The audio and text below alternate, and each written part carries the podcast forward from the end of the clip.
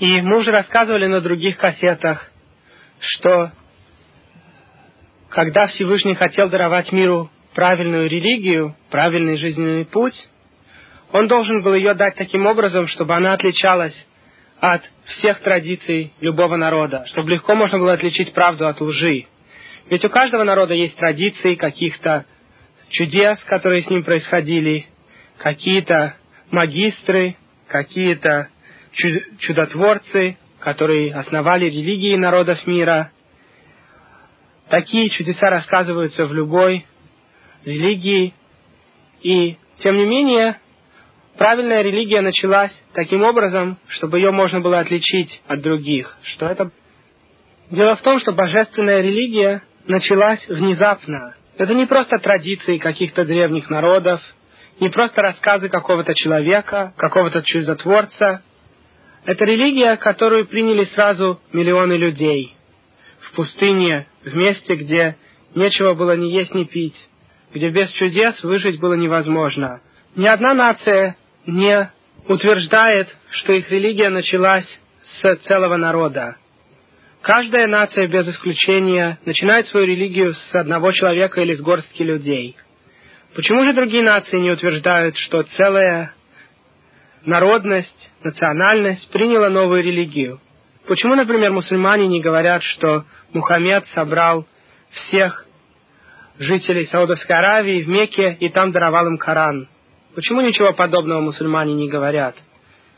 Ведь это было бы более убедительно, чем их рассказы о каком-то сумасшедшем, который время от времени сообщал что-то от имени Всевышнего, и так как сам был безграмотный, то его ученики записали его утверждения. Дело в том, что никакой религии, никакой нации не удалось бы убедить своих сторонников, что все их предки участвовали при событиях, подобных тем событиям, которые описаны в нашей Торе. Представьте себе, что в каком-то поколении Мухаммед приходит перед жителями Саудовской Аравии, например, и говорит им, что все ваши предки стояли в Мекке и слышали голос неба. Они же над ним бы просто издевались. Ты что, издеваешься? Почему мы никогда не слышали от своих отцов то, что ты нам говоришь? По этой же причине наши предки не могли бы придумать рассказы Торы. Если бы в каком-то поколении один или несколько умных евреев решило бы написать Тору, то эту Тору не принял бы еврейский народ. Остальные евреи сказали бы им, почему вы первые, кто нам рассказывает обо всех этих чудесах, которые, по вашим словам, произошли со всеми нашими предками? Мы наверняка об этом слышали от наших предков самих. Поэтому все другие религии, которые ложные, начинаются с одного человека, в то время как наша религия, которая правда, начинается с целого народа. Весь народ принял Тору, и все, что происходило тогда и после этого при завоевании земли Израиля, было открытыми чудесами Всевышнего.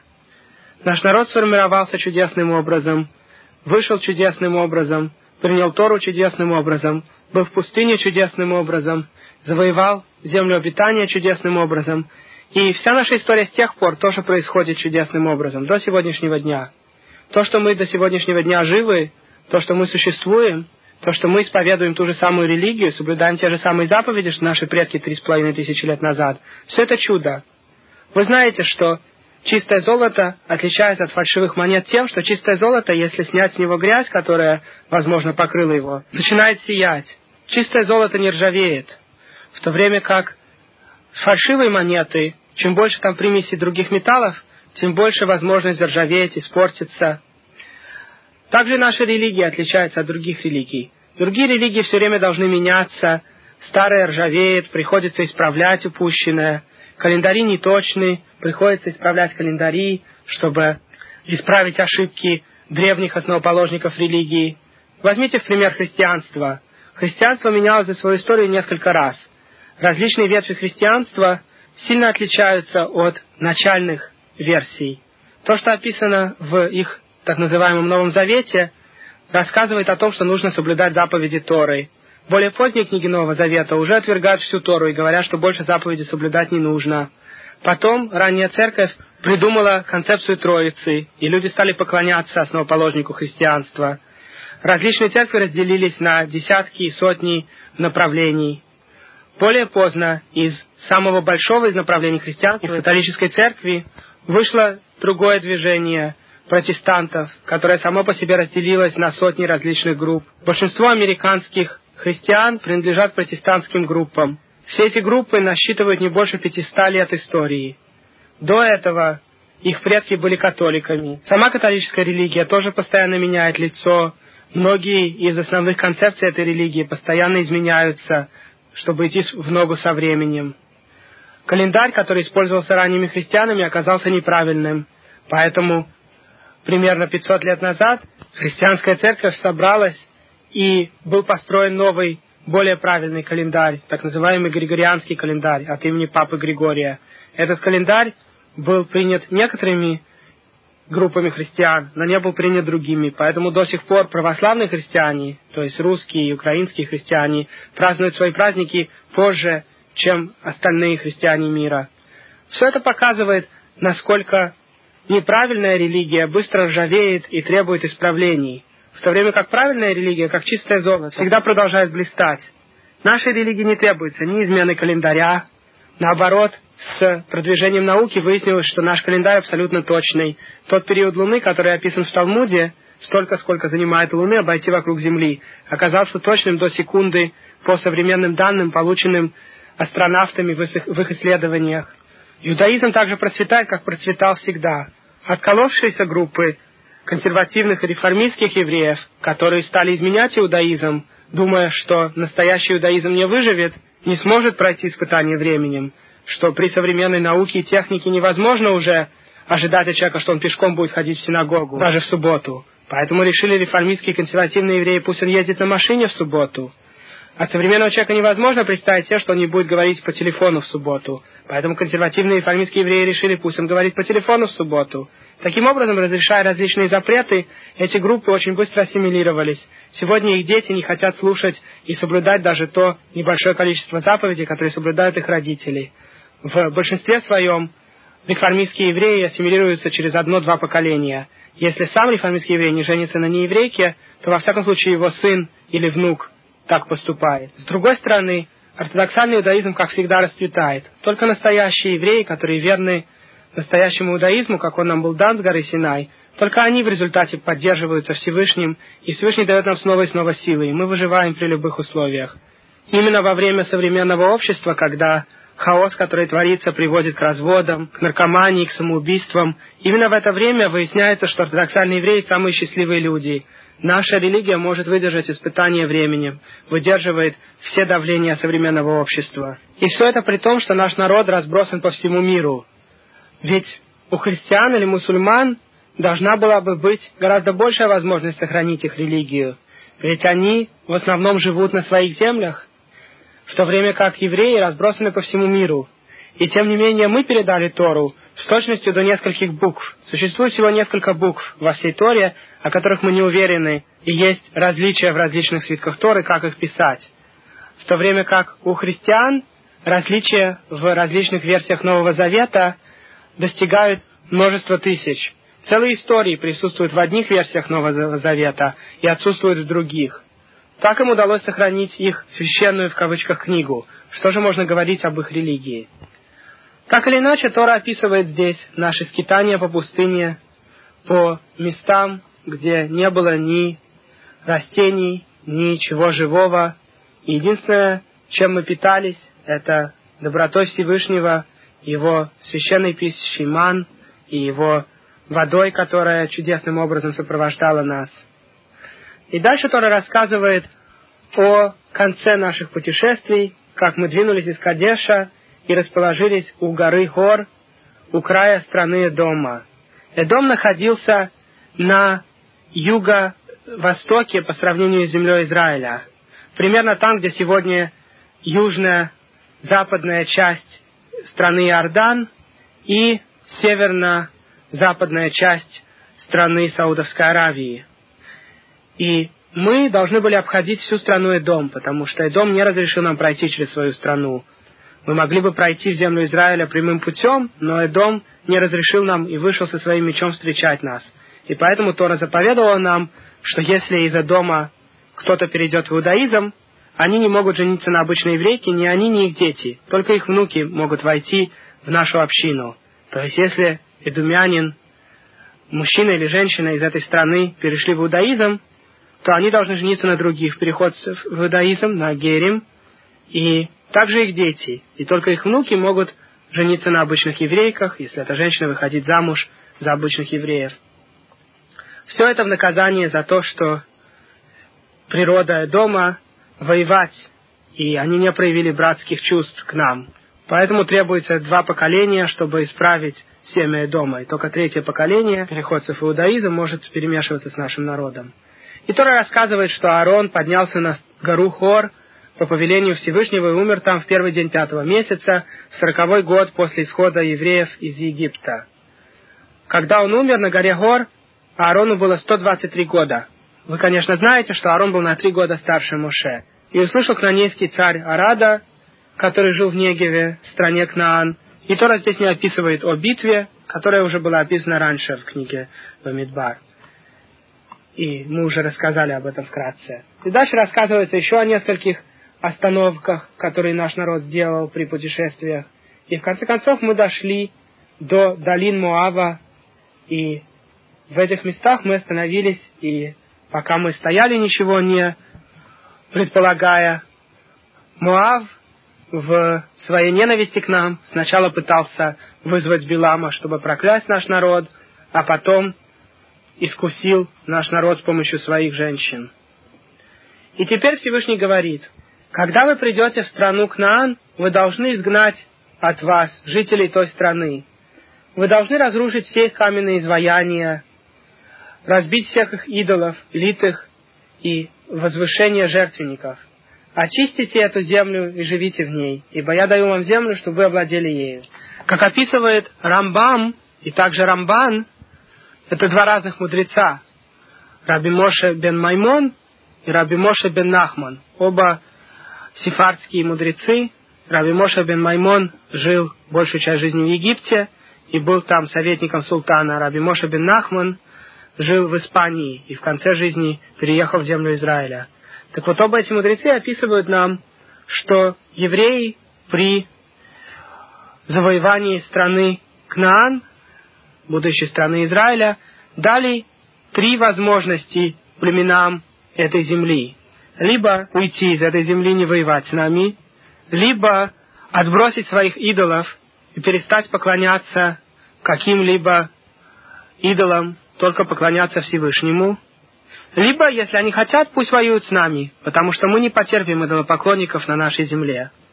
И одна нация, Гиргашим, ушла с земли Израиля, они переехали в Африку, а остальные в основном скрепили свое сердце и стали воевать против нас. И в основном были уничтожены. Тем не менее, существовали некоторые из кнанеев, которые не воевали и приняли монотеизм и в том числе нация, происходящая из города Гивон. Гивоним, которые позже в Талмуде назывались Натиним, просуществовали среди нашей нации очень долгий период времени, и они происходили из этого города, который отбросил своих идолов и присоединился к нашей нации, когда мы заходили в землю Израиля. И описывается в книге Иошуа, что другие нации хотели уничтожить этот город Гивон, за то, что жители его присоединились к евреям, и евреи пошли, воевали за этот город и спасли его от врагов. И говорится здесь Торе, что землю нужно будет разделить по жребию. Большему роду больше удел, меньшему меньше удел. Разделите землю по отцовским племенам, и получит каждый то, что выпадет ему по жребию. А если вы перед собой не изгоните жителей этой страны, будут они для вас колючками в глазах и терниями в боках, причиняя беды в стране, в которой вы поселились. И тогда я вам сделаю то, что собирался им сделать. Как вы видите, одно из основных условий нашего захода в землю Израиля – это уничтожить все идолопоклонство там. И очень важно это условие понимать, потому что, к сожалению, в нашем поколении многие очень далеки от этого понимания – и дальше Тора описывает границы земли Израиля. И сначала описана южная граница, потом западная граница, которая, в принципе, Средиземное море, потом северная граница, и потом восточная граница, в основном продолжающаяся вдоль реки Иордан. Но земля Израиля, по написанию Торы, включает в себя довольно большой участок земли на севере, выше, чем начало реки Иордан. И там, где сегодня находится государство Ливан и некоторые части государства Сирии. С другой стороны, южная граница нашего государства проходит довольно-таки высоко, примерно в том месте, где кончается Мертвое море. И поэтому сегодняшние города около Красного моря, такие как Эйлат, без сомнения находятся вне границы земли Израиля. И поэтому, по большинству мнений, человек, который, скажем, оказался в Эйлате, должен соблюдать там два дня праздника, так же, как делается во всех странах вне земли Израиля. И также все остальные законы, которые относятся к странам вне земли Израиля, относятся к Эйлату и подобным территориям. Конечно, не все города, которые описаны здесь, и другие зоны, которые здесь использует Тора для определения границы нашей земли, не все они сегодня известны, но достаточно известно нам из источников Талмуда и Мидрашей и из других книг Танаха, чтобы понять примерно территорию земли Израиля. И она находится в основном между рекой Иордана и Средиземным морем, и также немножко севернее. И еще предсказывается, что в конце дней, когда придет Машиах, у нас будет большая даже территория. Например, упоминается в Торе в двух местах, что наша земля будет простираться аж до реки Ефрат, которая, конечно, проходит по территории Турции и Сирии, и дальше идет в сторону Ирака, и проходит намного севернее чем та граница, которая описана здесь. И, конечно, когда придет Машех, и все народы признают, что мы будем правы, то не придется ни воевать за территорию нашей земли, а наоборот, рассказывают о пророках, что не евреи привезут евреев туда и будут нам давать возможности соблюдать заповеди и учиться от нас Слову Всевышнего. И дальше Моше приготовил людей которые помогут Иошуа разделять страну. От каждого из племен Моше приготовил по одному человеку, чтобы этот человек помогал разделению с помощью жребия страны, которую наш народ получит в удел. И потом Моше заповедовал, чтобы левиты получили свои города. Мы уже рассказывали на других кассетах, что у потомков Леви не было своей земли, только 42 города, которые были им даны. Каждая из племен дала по нескольку городов своей территории племени Леви. И законы городов Левиим другие, чем законы всех остальных городов. И мы это уже обсуждали на кассете по главе Бихар. Удел Левиим всегда у них сохранялся. Если Леви продавал дом в своем городе, он всегда мог его выкупить назад. И кроме этих 42 городов, было еще шесть специальных городов, которые были приготовлены, чтобы туда мог убежать человек, который случайно кого-то убил, как мы прочтем немножко позже. На самом деле ко всем городам левитов относился статус спасения случайного убийцы. И мы об этом будем говорить немножко позже на этой кассете. Получается, что всего левиты получили 48 городов. Три из них Моше отделил сразу же на востоке от Иордана на той территории, которая уже была завоевана и была отдана, как мы уже объяснили, Рувену, Гаду и части племени Минаше. И теперь Тора описывает про закон случайного убийства. Дело в том, что даже человек, который убил кого-то случайно, все равно в чем-то виновен. И существует три уровня случайного убийства, описанных в Талмуде когда убийца вообще не виноват. Если представьте сегодня человека, который едет на машине на зеленый свет, как положено, и вдруг какой-то идиот выскакивает и попадает ему прямо под машину. Когда водитель ни в чем не виноват, и такому водителю не приходилось убегать в один из городов убежищ. Бывают случаи, когда убийца немножко виноват, но он не был полностью виновен. Это не была полностью его оплошность. Можно это сравнить сегодня с человеком, который ехал на зеленый свет, но уже светофор поменялся на желтый, и он мог бы притормозить, но он решил проскочить на желтый свет, и в этот момент пешеход стал переходить дорогу, и водитель его сбил. Можно сказать, что немножко здесь есть вина водителя. И, наконец, есть третий случай, когда человек, который убил, хотя он убил случайно, но он сильно оплошал. И, в принципе, вина полностью его. Например, человек сегодня, который едет на красный свет.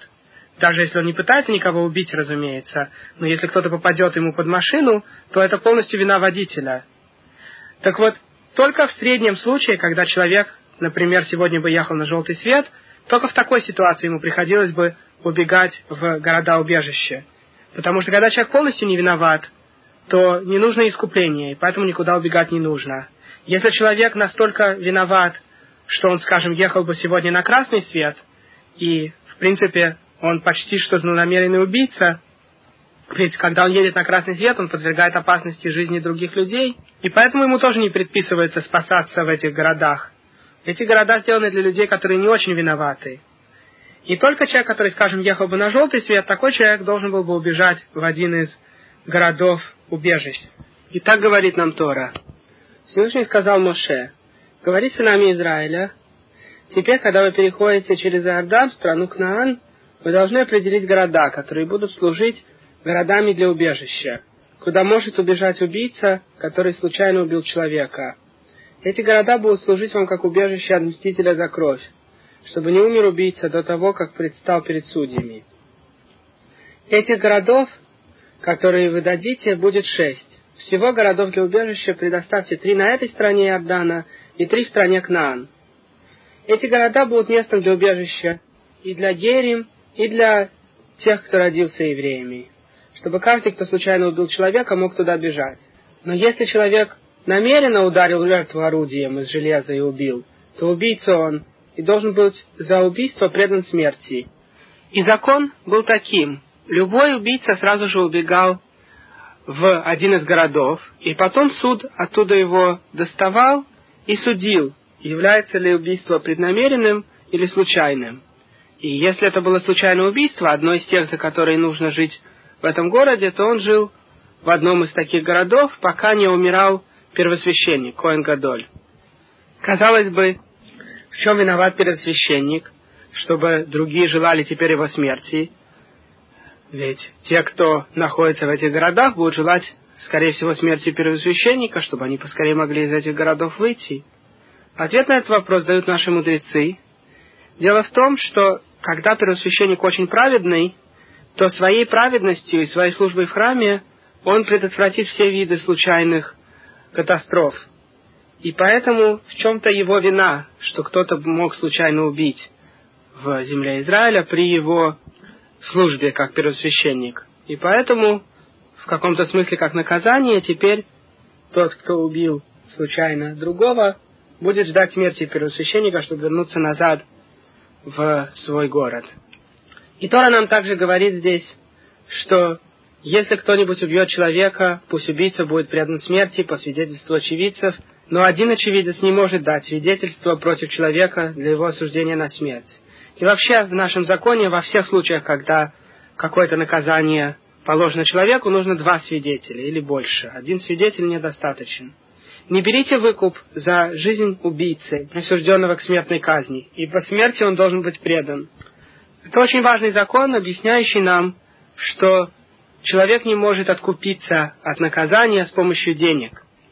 И вообще очень важно понимать, что наказание преступников – это доброта и по отношению к ним, и по отношению к обществу. Потому что сегодня далеко не все это понимают. В старые времена неевреи наказывали слишком строго – и слишком нечестно. Бывало, что, скажем, для проверки того, является ли кто-то вором, ему окунали руку в кипяток. И если рука атрофировалась, то они решали, что значит он вор. А если рука оставалась здоровой, значит он не вор. И были другие виды сумасшедших наказаний, типа скинуть преступника в воду, и если он всплывет, то значит он не виноват, а если он утонет, значит виноват, и так далее. А теперь неевреи в цивилизованных кавычках странах ударились в обратную крайность. Теперь они, наоборот, не хотят никого наказывать. В большой части штатов Америки вообще запрещено наказывать кого-либо смертью. Получается, что человек, который, скажем, убил 20-30 человек, хладнокровно. Тем не менее, его смертью не наказывают, его сажают в тюрьму. И в этой тюрьме у него, кстати, не такие уж и плохие условия. Например, у него там есть телевизор, он там может себя образовывать. Только группа постоянно воюет за права преступников. Пусть они лучше повоюют за права обычных людей, которые страдают из-за преступников. Я уж не говорю о том, что всякого вида воров вообще почти не наказывают в этой стране. И поэтому хулиганство и воровство настолько процветает. Если бы вор знал, что наказание будет суровым, то он бы так себя не вел. Я уж не говорю о убийце. Если бы убийца знал, что он потеряет свою собственную жизнь за убийство. Но, к сожалению, в этой стране слишком много либеральных людей, которые не понимают о важности для общества наказания злодеев. Тем более, что для самого злодея это тоже хорошо, потому что лучше получить хотя бы часть наказания в этом мире, чем в будущем. И наша Святая Тора сообщает нам, что убийца, например, должен быть предан смерти. Мы не можем рассуждать, как делают глупые неевреи. А, какой теперь смысл его убивать? Все равно того, кого он убил, назад не вернешь. Это глупое рассуждение. От того, что убивается убийца, другим будет неповадно больше так поступать. Наказание должно быть проведено в этом мире. И, кстати, этот закон относится даже к неевреям. Все неевреи должны соблюдать законы Бнейноаха, законы всех потомков Ноаха, то есть всех людей. И в том числе один из законов – это судить за убийство, за воровство, за прелюбодейство и за другие грехи. Тора говорит в самом начале, еще до того, как выбран был Авраам и его потомки, как особая нация. Еще до этого, во времена Ноха, Тора говорит, что тот, кто пролил кровь другого, пусть людьми будет пролита его кровь. Мы не должны говорить, пусть Всевышний его сам накажет. Нет, мы должны убийцу убить сами. Другое дело, что какие именно свидетельства принимаются и какие именно доказательства достаточны, чтобы убедиться, что человек в действительности убийца, это отдельный вопрос, который обсуждается в книгах законов. Но во всяком случае, когда мы уверены, что кто-то убийца, и не остается никаких сомнений, то без сомнения оставить этого человека в живых, пусть он остаток жизни живет в тюрьме, это очень нечестно и по отношению к тому, кого он убил, и по отношению к обществу в целом. И в результате это приводит к большому количеству других убийств. Ведь убийце нечего бояться, в крайнем случае его посадят в тюрьму. И после этих законов Тора наконец описывает нам законы женитьбы между разными племенами внутри еврейского народа. Говорится в Торе, что родственники дочек Целавхада пришли перед Моше. Мы читали в прошлой недельной главе про дочек Целавхада. Это было пять праведных женщин, которые предстали перед Моше в свое время и сказали, что так как у их папы Целавхада не было мальчиков, то не будет ли праведным передать наследство, которое положено их отцу, им самим, его дочкам. И Моше узнал у Всевышнего, что так именно и следует сделать. Когда у человека нету сыновей, то его наследство разделяется дочерьми. И теперь их родственники, потомки Минаше, пришли перед Моше, говоря, что если теперь пять дочек Целавхада выйдут замуж за кого-то из других племен, то тогда территория, которую они унаследуют, перейдет другим племенам. И это будет нечестно чтобы часть территории Минаши принадлежала другим племенам.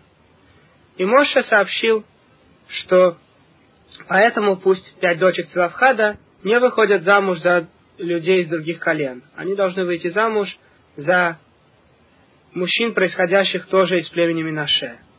И так они и поступили. Они вышли замуж за своих двоюродных братьев. И надо заметить, что согласно Талмуду этот закон, что женщина не может выходить замуж за мужчину из другого племени, оставался в силе только в этом поколении. Позже, когда уже земля Израиля была разделена, было разрешено снова женщинам выходить замуж за мужчин из любого колена.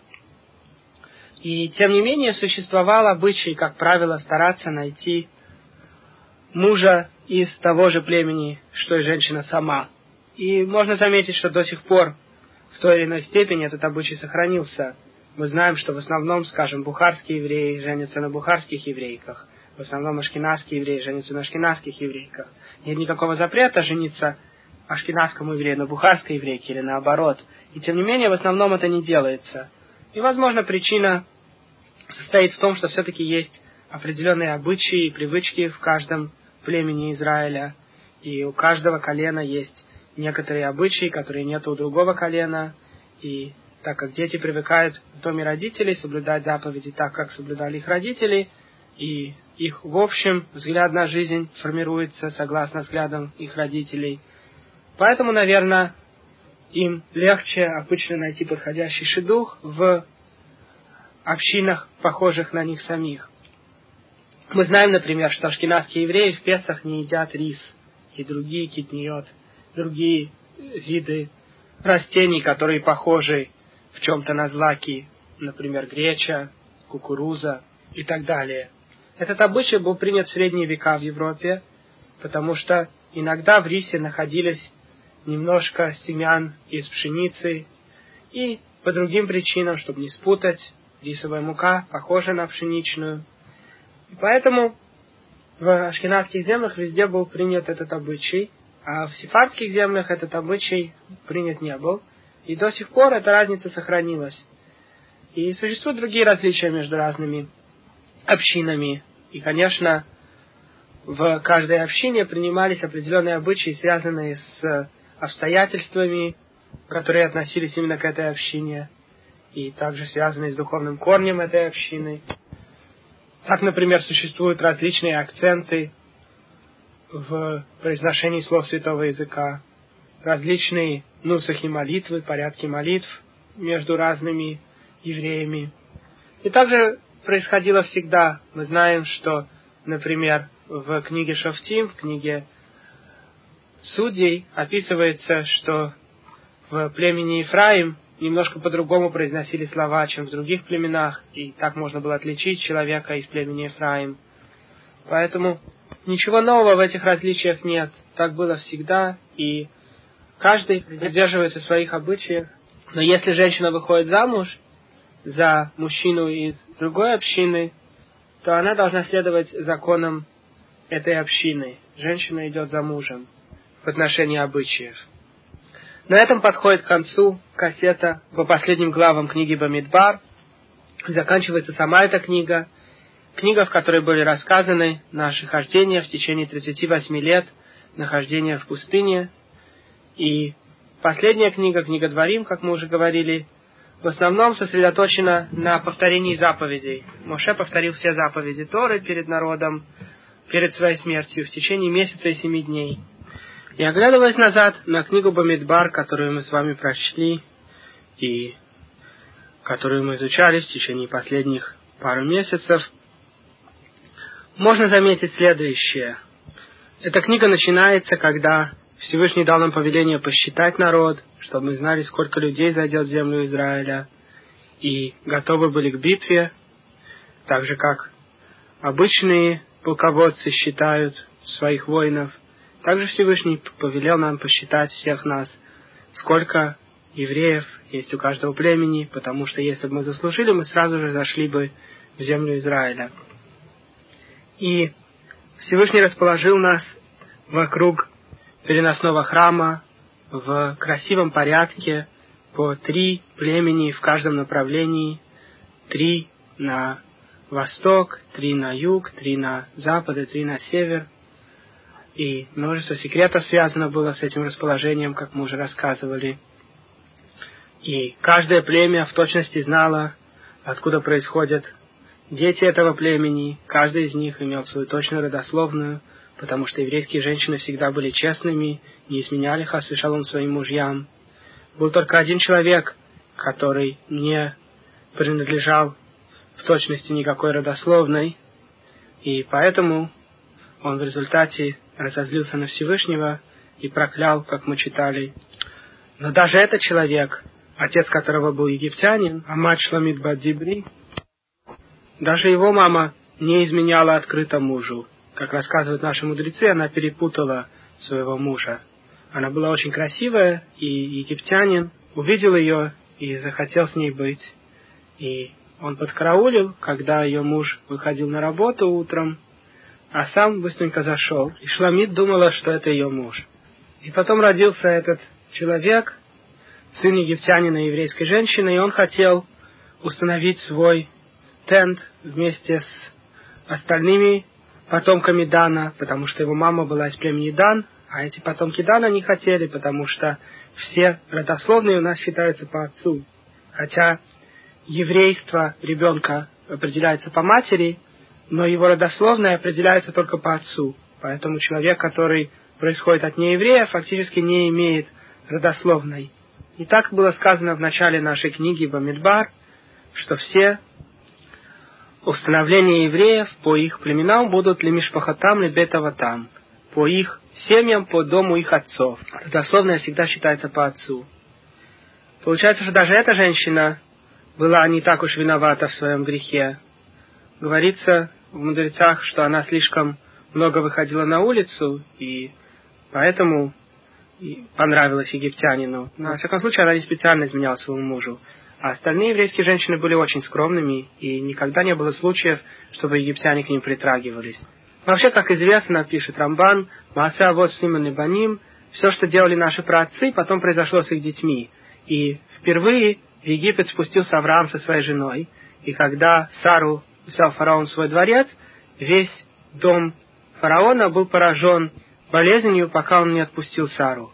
И таким образом египтяне помнили много поколений после этого, что к еврейским женщинам притрагиваться нельзя. И поэтому наш народ, хотя мы были под властью египтян, не был во всяком случае перемешан с ними, и их мужчины не трогали наших женщин.